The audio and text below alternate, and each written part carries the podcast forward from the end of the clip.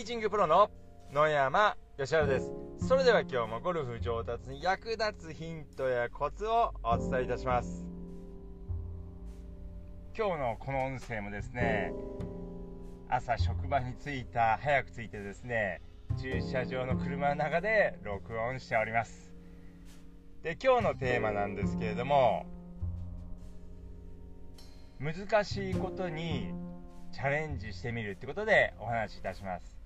まあ、ゴルフで難しいことというとですねいろいろあります。ゴルフいろんなこうテクニックがあるんですけれども、まあ、例えばアプローチです。アプローチで難しいといえばですねまずあのピッチショットですね。球を高く上げる力です。でこういうのにですねこうチャレンジしていただくっていうのが非常にこういいです。でまああの一般的にはですねやはりこう基本をですねしっかりとこう練習してある程度基本ができるようになったら難しいことにチャレンジする。っていうのがまあ基本的な考え方なんですけれどもまあまだです。あのー、ですけれども、まあ、その難しい、技術例えばこうボールを高く上げるピッチショットなんていうのにチャレンジするというのもしてみるっていうのも非常にこういいです。でなぜかというと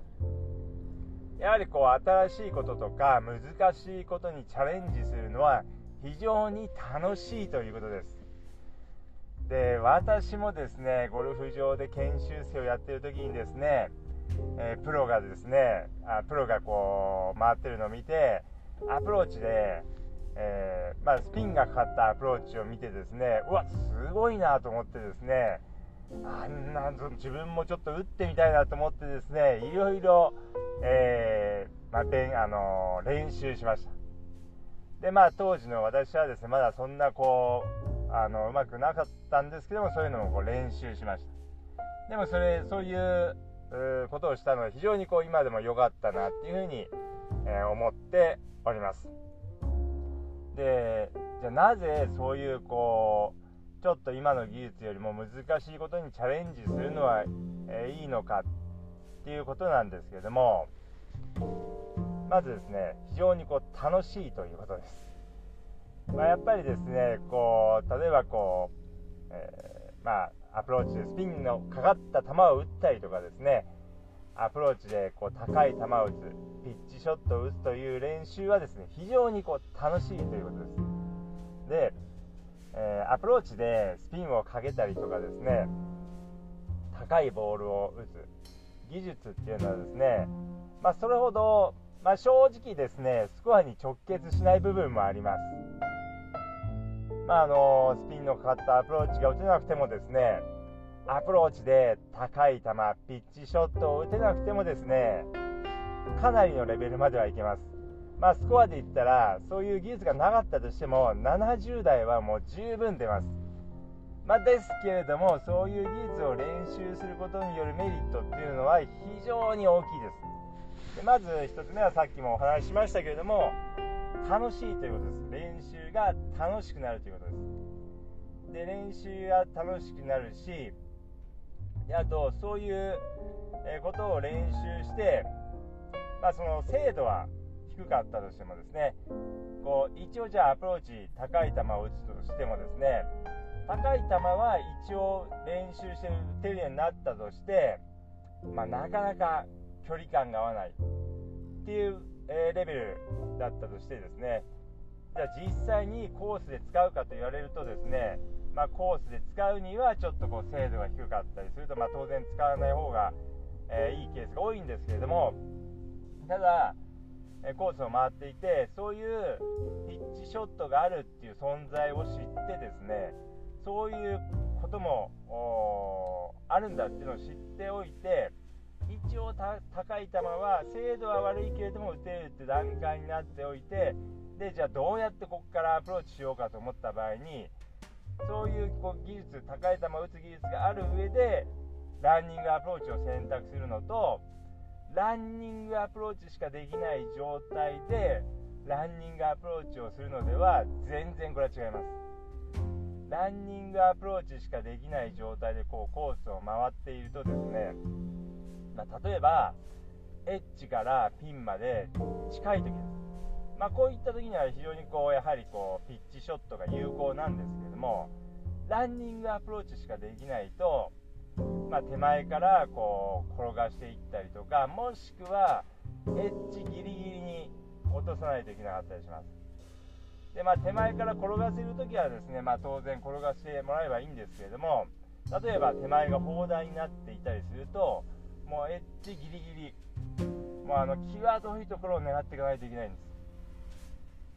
す。でまあそれ寄せるためにはですねそれをしていかなきゃいけないんですけども、まあ、例えば、えー、ボールを上げるってことも知っていて一応精度は高くないけれどもそういうことができるっていう段階だとですね、まあ、もちろん、まあ、ちょっと大きめに高い球を打ってちょっと大きめピンには寄らないかもしれないけれどもちょっと大きめに打っとくっていうことも、まあ、選択肢の一つとしてこうありますし、えー、ランニングそれでもランニングアプローチでいくっていう選択をした場合に自分の中でランニングアプローチを選択しているんだからこれはなかなか寄らなくてもしょうがない。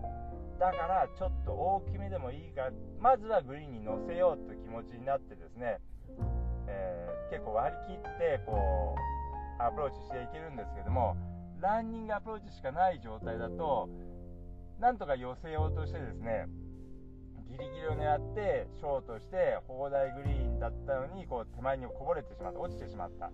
なんてこともあります。まあ、ランニングアプローチしかなくて技術がなくてもですねもうここはオーバーでもいいと思って割り切って攻められればいいんですけれどもなかなか、えー、そうもいきづらいのでやはりこうボールを上げる技術を、えー、まあ、持ってるもしくは持ってなかったとしてもそういうものがある、えー、そういう練習にチャレンジしたことがあるっていう状況だと非常にですねこう攻め方も変わってくるということです。まあ、ですので、あのぜひですね難しいことにもですねチャレンジしていただければと思います。まあ、あと難しい、まあ、技術というとですねまあいろいろありますけれどもまあ普通に打つよりはそれほどすごい難しいってわけではないですけれども普通に打つよりはちょっとこう難易度が上がるのは例えば低い球を打つとか高い球を打つとかボールを曲げる技術ですね。スライス打ったりフック打ったりまあ、あとはライン出しショットだったりとかパンチショットだったりとか、え、まあいろいろありますけれどもそういった技術をですねこう、まあ、たまにはですね練習しておくっていうことも非常に重要です。でやっぱりそういうのが、ま、当然できるようになればこう幅が広がりますので、えー、非常にこういいスコアを出しやすくなりますし実際そういうのがこう、え、できなかったとしても練習をしたというだけでもですね全然違います。でやっぱりこうまずはそういうものがあるっていうことを認識する知るっていうことも非常に大事ですし、まあ、それをができるように、まあ、練習をやっていただくということでで練習をそういうのがですね練習して、まあ、当然初めはできませんから、まあ、できないってことはですね改めてやっぱりこう基本を大事にしなきゃいけない基本をしっかりと練習しないといけないんだなっていうことの再認識もすることができます。まあ、ですので、まあ、ちょっとですね今の自分の技術では、えー、ちょっとこう難しいかなって思うこともたまには練習していただくことも重要です。で、まあ、あくまでもたまにはです。あのいつもいつもですね自分の技術よりも難しいことばっかりやってしまうとですね当然うまくいかないですしあのナイスショットがなかなか出ないのでこう練習してても逆に楽しくなくなってしまうのでえー、まあ、たまにやっていただくということです。